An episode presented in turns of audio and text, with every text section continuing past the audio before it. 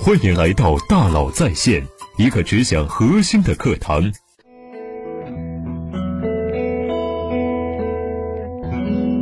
你好，欢迎来到大佬在线。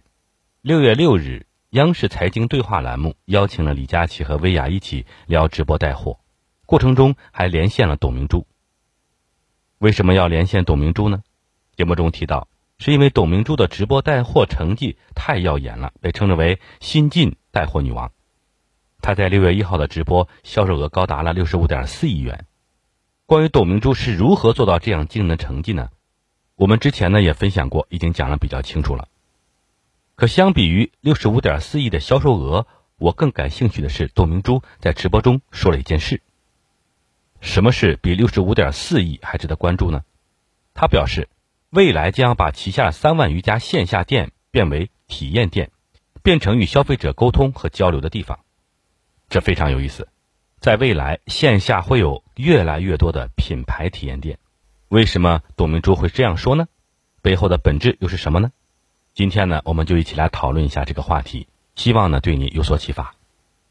要回答这个为什么的问题，我们要从零售的本质说起。所谓零售，就是连接人与货的场，而场的本质是信息流、资金流和物流的万千组合。什么意思呢？我们来举个例子，你去商场买件衣服，你打量一件衣服，左看右看，看看材质、价格，比比大小，觉得还不错，还可以再试一下。这些本质是什么？是信息流，就是你了解这件商品的信息。你看上了就买它，然后你刷卡买单，这就是资金流。刷卡之后，柜台员工包装好递到你手里，你拎走了，这就是物流。所以任何的零售行为连接用户和产品之间的无外乎3件事：信息流、资金流和物流。这是零售的本质。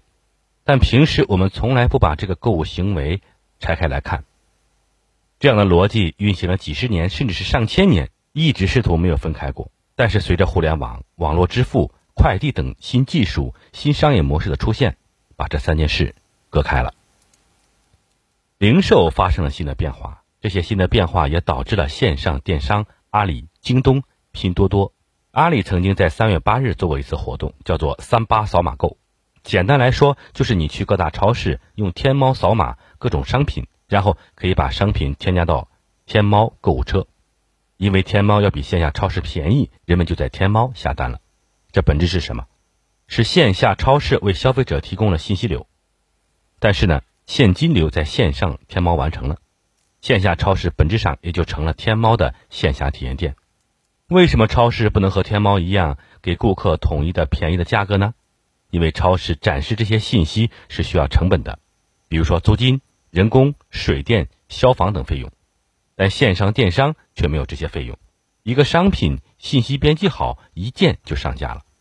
二者成本结构的不同，导致了线上商品就会比线下要便宜一些，顾客自然会选择线上下单。这就是相对线上线下店遇到的最本质的挑战。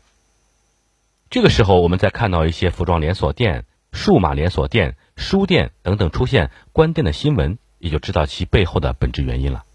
以前线下店越多说明实力越强，现在线下店越多可能是包袱越多。这个时候对传统线下商业来说怎么办？拥抱互联网，完全转型线上吗？如果是这样的话，那线下店的销售必然受到自己的线上业务冲击。毕竟两者的成本结构是完全不同的。那怎么办呢？有的企业想出了个办法，决定做一个新的品牌，以前的品牌还维持不变，用新的品牌征战互联网，拥抱线上，线下卖原品牌，线上卖新品牌。这样做的好处就是线上线下产品不打架了，毕竟是2个不同的品牌了。但是这对新品牌来说，它完全没有用到过去的品牌所积累的优势，那么它真的就是一个纯新的品牌。这也是对公司过去品牌资源的一种浪费。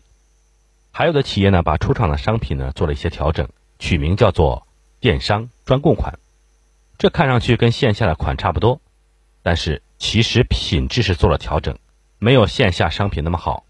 这样看似乎平衡了线上和线下的利益，但这种缩水的产品其实是牺牲了消费者的一部分权益，毕竟产品没有那么好了。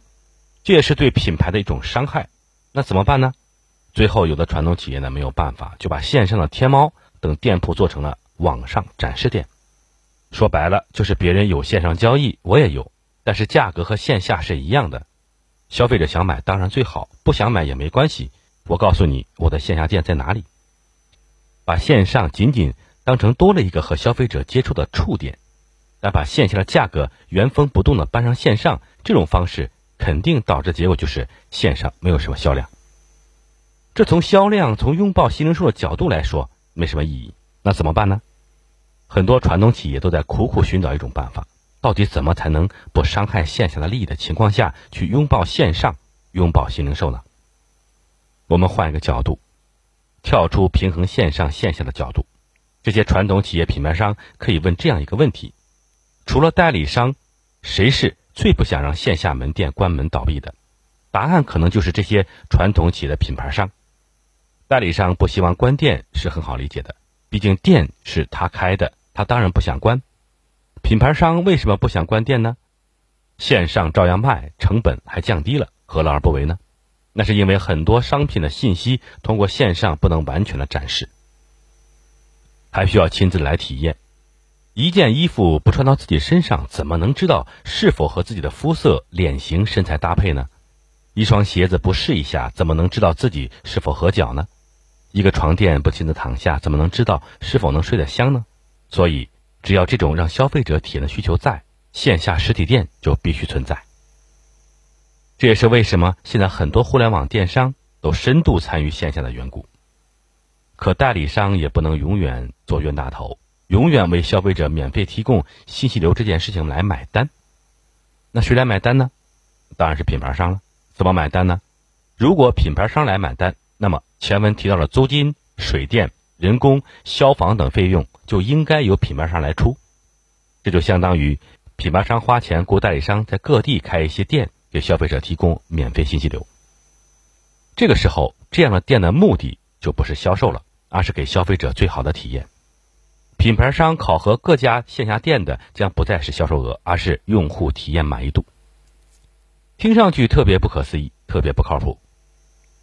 2017年10月，耐克公司 CEO 宣布，把原本在全球合作的3万家零售店缩减为40个合作商。这40家代理商只需要在商场中开一个耐克体验店。当顾客来了以后呢，你只需要提供给他们最极致的服务就可以了。